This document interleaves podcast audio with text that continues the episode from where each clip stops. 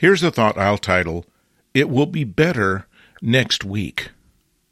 I'm recording this in late October of 2023, my first fall up in the Northeast.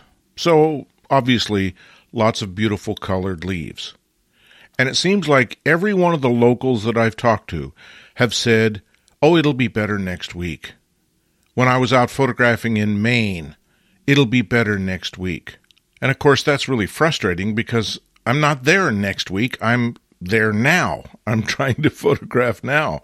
So to know that it'll be better next week is a form of FOMO, fear of missing out.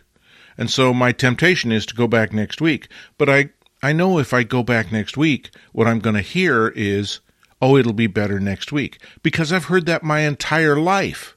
If I'm out photographing in the snow, oh, it'll be better next week. If I'm down on the coast photographing crashing waves, oh, it'll be better next week. If I'm down in the desert southwest, oh, this is not the peak of monsoon season. The clouds will be better next week. There's always going to be a better opportunity next week. And if that's the case, and if our objective is to only make orgasmographs, the absolute peak of whatever it is, and that's always going to happen next week, then we might as well give up. There's no reason to be there now. There's no reason to make any photograph now because the one next week would be even better, and the one next week after that would be even better. And I've come to realize this is actually kind of a form of chasing the ideal. And the ideal seems to be the realm of where great artwork is made. My contention is it's not. That's not where great artwork is made. Great artwork is always made in the here and the now.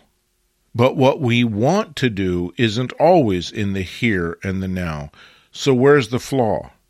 Well, the flaw is insisting that what we want, and that's always an idealized vision, that what we want is the best place to make a photograph. When in fact, the best place to make a photograph is always here and now, but it may not always be exactly what you want.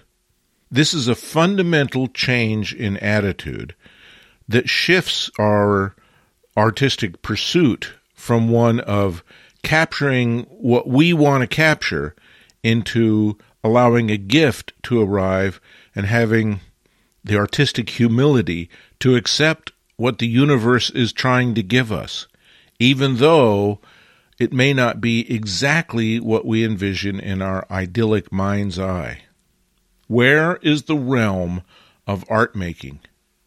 Is it in the idyllic world, or do we recognize that every day, every moment is an opportunity to make a photograph of something? And what we need to do is to become more and more sensitive so that we can recognize the opportunities that exist not next week, but here and now.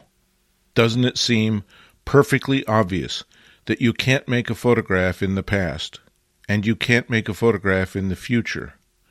The only time you can make a photograph is here and now, and it's our challenge as photographers to make the here and now the subject of our photographs, not the idyllic, not the ideal, not the fantasy of our dreams. It does require a fundamental shift of strategy, or you can spend the rest of your life chasing the great photographs that you missed because they happened last week or will happen next week, and here you are, stuck in the here and the now, where all great photographs happen because they're made by great photographers. Copyright 2023 LensWork Publishing.